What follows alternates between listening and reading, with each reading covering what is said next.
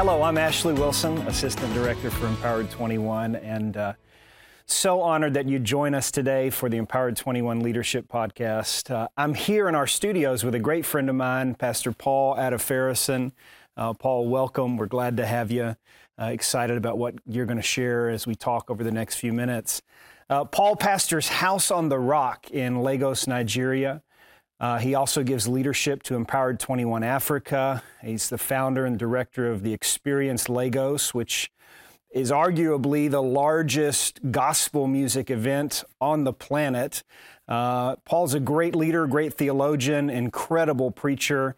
Uh, and so I know you're going to be blessed uh, as you listen to him today and uh, as we talk a little bit about what it means to be in ministry and in leadership. What are some of the challenges? Uh, that, that he's faced and overcome, uh, and what God's doing in his life and ministry right now. So, Paul, again, welcome. So glad to have you.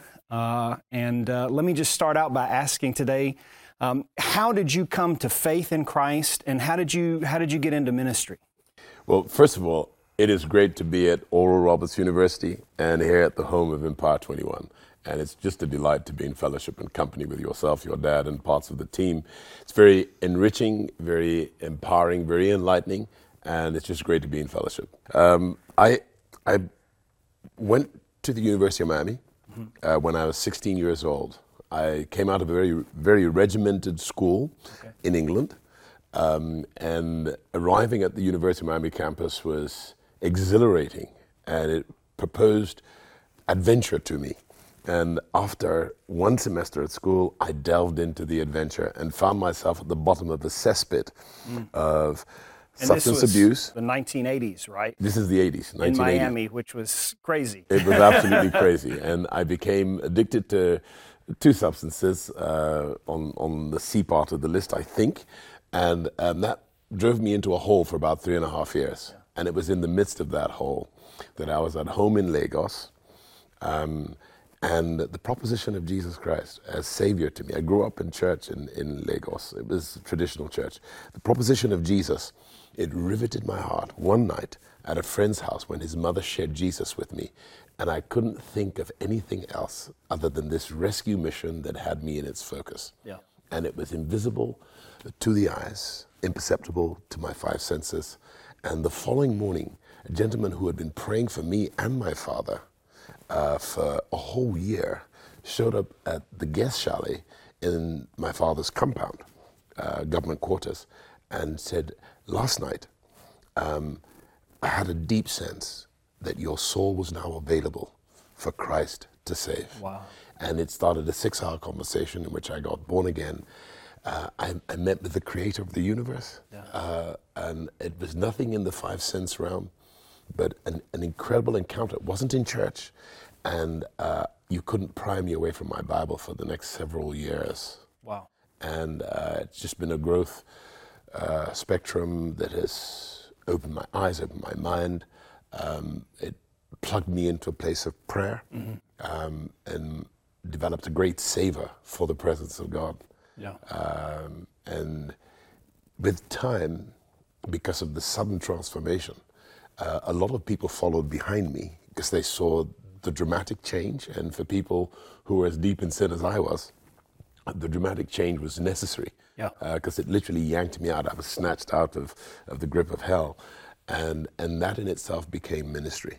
And uh, I plugged into a Great Assemblies of God Church in Miami. Okay. And I was moved through leadership uh, to the point where I was the head usher uh, and then ultimately a leader in intercession. Yeah. And my whole life was defined by intercession and just standing in the gap for everything and everyone before the Lord's throne. Um, and that gave me a lot more courage and boldness than I could find and disposed me to serving. Um, and then eventually I had a great call to go back home to Nigeria. I wasn't sure what was awaiting me, whether I would continue in my career as an architect um, or whether I would go into ministry, but I felt the tug and on the plane back to Lagos on the 25th of January 1990, which was my birthday, I felt a hefty anointing of the Spirit of God come upon me in waves. It was like what David said uh, Your waves have gone over me, deep calls unto deep. Um, and um, I said to the Lord, if you will keep this anointing, what I sense right now at 32,000 feet, if you keep this on my life, I will go wherever you send me to. I'll do whatever you want me to. And I will serve however you want me to. And I got home to Lagos within 24 hours. I was in full time ministry, Yeah. uh, serving in a local church who had invited me to come by, and the pastor had gotten a witness in his heart that um, I would serve in his ministry. And I served for under a year um, in that space. And then um, I was asked by another leader to take on his UK church. Uh, and for three years, I served there and took a church from 17 people to ooh, about four or 500 ardent worshipers, intense intercessors. And that was really cutting my teeth. In the process, I went to the International Bible Institute of London, uh, part of Kensington Temple, great learning curve. And eventually, at the end of three years, which was uh, the beginning of uh, 1993, or sorry, beginning of 1994, end of 1993, I went back to Lagos to get my papers to go back to England to continue pastoring London's Happy Church, uh, part of Christian Action Faith Ministry. And the papers just did not go through. And I bound, I loosed, I did everything I knew how to do, uh, fasted, prayed, and I didn't get anything from God Yeah. until I said, Father, what is your will for me? And he said, I've given you a mighty church in Lagos, and I thought I was going to be hired. Um, and I said, Where is the church? And I felt the hand of God on my heart. And he, I instantly knew that the church would be born out of the inside of Christ in me. Wow. Um, and the rest is history. Yeah. Uh, and the way I would really de- define ministry is service. Jesus said, dealing with egos and dealing with the thing in man that wants to be first or the greatest is he that will be first amongst you, let him become your servant. And he that will be greatest amongst you, let him become slave of all. Uh, summoning us to a place of recognizing that we are gifted by God in us, God in us, uh, to serve a generation. And the generation is diverse. It comes in all types of hues, colors, shapes, um, dispositions, and honing our giftedness uh, into a space where we can serve different types of cultures, different types of people. What you guys do here remarkably well uh, became somewhat of a passion. Um, and just pushing his name, revealing him to mankind, um, helping people to become the best version of themselves uh, in God's definition. Uh, that's, that's really been my heartbeat. So I'm I'm fascinated by the story. You're you're plucked from really the depths of sin, uh, that life in Miami as a as a young adult, um, and then you go into really a, a period of preparation. Clearly, this is what the Lord was doing in your life over a number of years, different ministry assignments, growing quickly. What were a couple of things that you can point to that that you learned or that you feel like the Lord put in you? in that season of preparation, when you were serving as an usher, when you were serving as an intercessor in your local church, what are some things you think that the Lord put in you during that season? I think prayer was one of the essential um, virtues. Uh, being desperately needy of Him, um, the only person I could really trust at the time, uh, coming from a life where I had felt failure and understood it as a cul-de-sac, um, and knowing that he, he had a purpose for my life. It connected me to Him where I didn't want to be a fish outside of water, and prayer was my access to the water. Um, so his presence became most meaningful to me, and I hated to wake up from my bed without um, finding or uh, uh, reasserting a consciousness that I'm in the presence of God. In His presence, I felt a strength, a sense of purpose, a sense of I'm in a safe place, a sense of here we can fulfill God's purpose. Um, so, learning to appreciate His presence and to consider His presence above everything else above everything else. If God is not present, um, what can we be? What can we do? Uh, how useful are we? Um, so His presence became quintessential to me, and I, I, we, we prayed without trying to pray 12 hours a day. I wish I could do that today, but we'd end up praying 12 hours a day uh, without without punching a clock and just absolutely enjoyed it. Half of the time I spent praying in the understanding, the other half praying in the spirit. That would be one. Um, two, in the process of praying, he began to give us a sense of purpose. Mm-hmm. And I wasn't praying by myself. It was often in groups, but also sometimes all by oneself. But we enjoyed to pray together, and it sort of creates a bonded, bonded relationship. And out of that emerged a sense of purpose, where we began to understand purpose. Um, and when I found myself in limbo, not knowing whether I was going back to the UK or whether I was going to settle in Lagos, um, all I did was pray. I didn't know anything else to do. It was my safe place. It was my most happy place. It was my comfortable place. In His presence is the fullness of joy. At His right hand there are pleasures forevermore. And and there He downloaded the whole blueprint for for House on the Rock. And um, one great friend of mine said to me, Paul, build your own stage. And uh, because I, I would go to meetings and I'd say, wow, I, I would like to do this, I'd like to do that. And when he spoke that word to me, yeah. it gave me a sense that I put a builder spirit in you and I want you to build and build according to the pattern that I give you and that I have given you. Um, and so we built uh, without really learning from too many others on the yeah. outside. And it gave us a, a, a good sense of recognition yeah. And we've never believed ourselves. We've never believed that, because we really didn't see much else until much later in the day.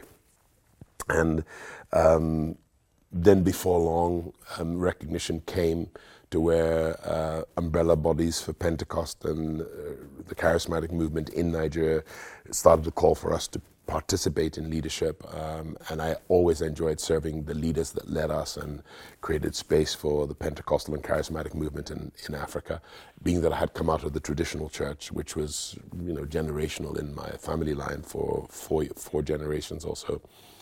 And uh, what that did for me was it helped me to recognize that in every human being, there's a potential for leadership. In every born again human being, there's a potential for leadership in the faith and in the knowledge of Christ and his purpose. And it challenged me to begin to discover the purpose of, of one's gifting um, and to put that gift to service. That it wasn't meant to be something we sit on for self gain or self aggrandizement, but to serve a generation. And Africa demands for leadership, it demands for gifted people because it's in, it's in such a terrible plight uh, socioeconomically, politically, uh, uh, industrially, Africa has major issues.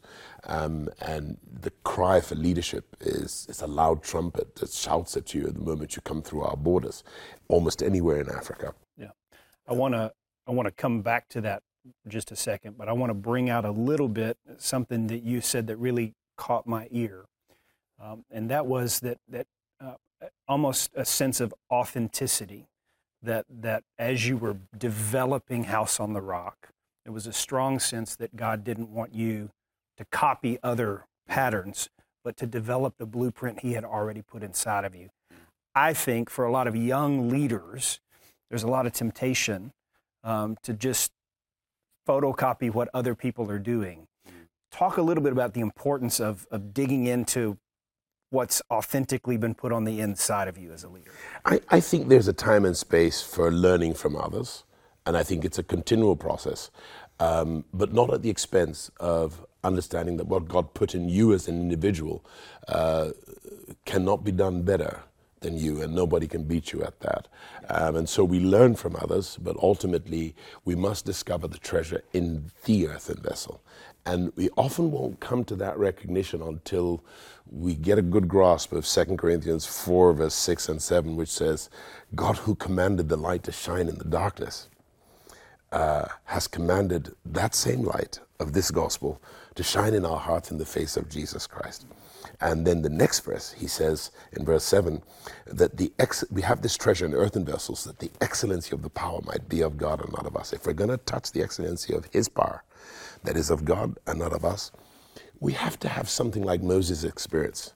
Moses said, God, I want to know you. God, I really want to know you. He's done mighty things in Moses' world, uh, feats of deliverance for a whole nation.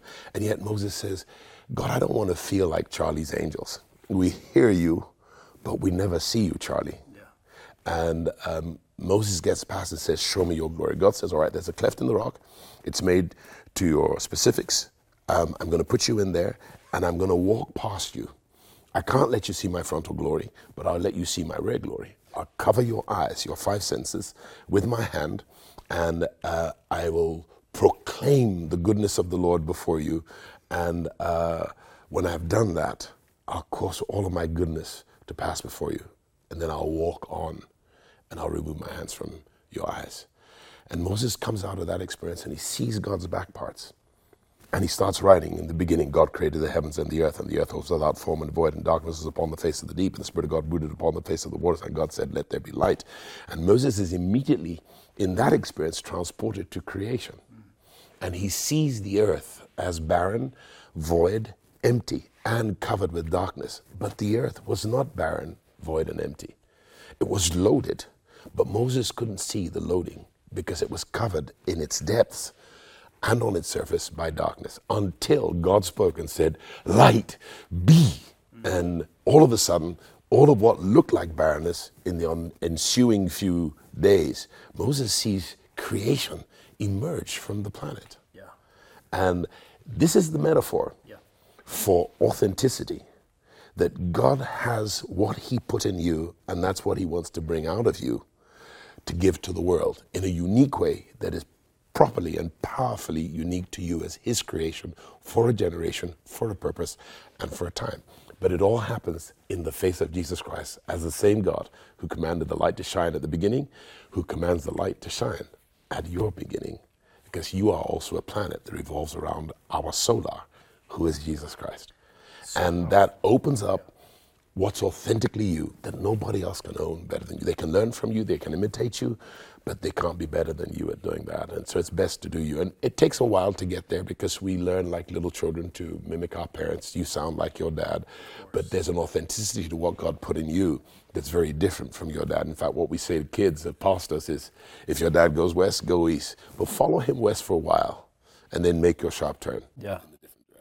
I love that. That's really great. Spoke to me personally. I wasn't meaning uh, to. no, but it's great. But thank you. Um, and uh, I want to come back to that in just a second and pray into that for, I think, a lot of the young leaders who are watching us today. Uh, but you are in a position of, of, of authority and leadership and, and see a lot of what God is doing in Africa, which is amazing. I mean, the, the explosive growth of Christianity in the last 50 years is, unprecedented in history, what's happened in Africa. But talk to me a little bit about what do you think the main challenge is for the church in Africa today? The church has created converts, but not disciples. So it has enormous width, but little depth. And like we were talking over, over at lunch, um, the key thing needed for Africa is an authentic experience with Jesus Christ that becomes an ensuing relationship that affords the believer discipleship through a an installed relationship with Jesus Christ that's progressive, where he has teachers, but Christ is his chief teacher, whom you check everything out with, uh, like the Berean uh, Christians did. Um, and so, what we want to see is the church not becoming the fiefdom of spiritual leaders, but becoming um, the citizenry of God's kingdom on earth. By God's kingdom, simply God's kingdom in men's heart. Paul defined the kingdom for us. He said it's not in meat and drink, but it's in righteousness, peace, and joy. He said it's not in word or rhetoric, but it's in a lifestyle that Im- imbues God's power for service and for servicing a generation. And so Africa will get better as long as we have people who have an experience with Christ, who informs a pervasive lifestyle, a culture of righteousness, which exalts a nation, peace, where we have security in the lands, um, and joy, where we can be happy because of happenings and joyful because of Christ on the inside, and where we're not merely paying lip service to what we believe, but where it's the real evidence of God's power at work with man to give him peace and goodwill on earth so that we too can become productive, industrialize as nations and people groups and build nations that we can be proud of. And it happens as a byproduct to a walk with God that's a family thing, a, a societal thing, a civilizational thing. And we look for that in Africa because a lot of the African has to get better. She can't continue to be exploited by the Western nations. Uh, we must come to a place of equity and equality. And it's going to take a lot of work. It's going to take understanding that Western civilization was a product of Christianity. Um, and um, the West now has the principle and still has the prince, but, but Africa has the prince, but she doesn't have the principle. Yeah.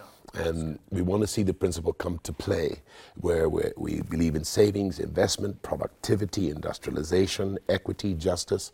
Um, without, without true justice, there can be no peace. Peace is not the absence of, of tension, but it's the presence of justice. And righteousness essentially is God's justice at work. Yeah, yeah. Well, that's beautiful. I want to take a second and give you the opportunity to pray for uh, the leaders who may be watching us today.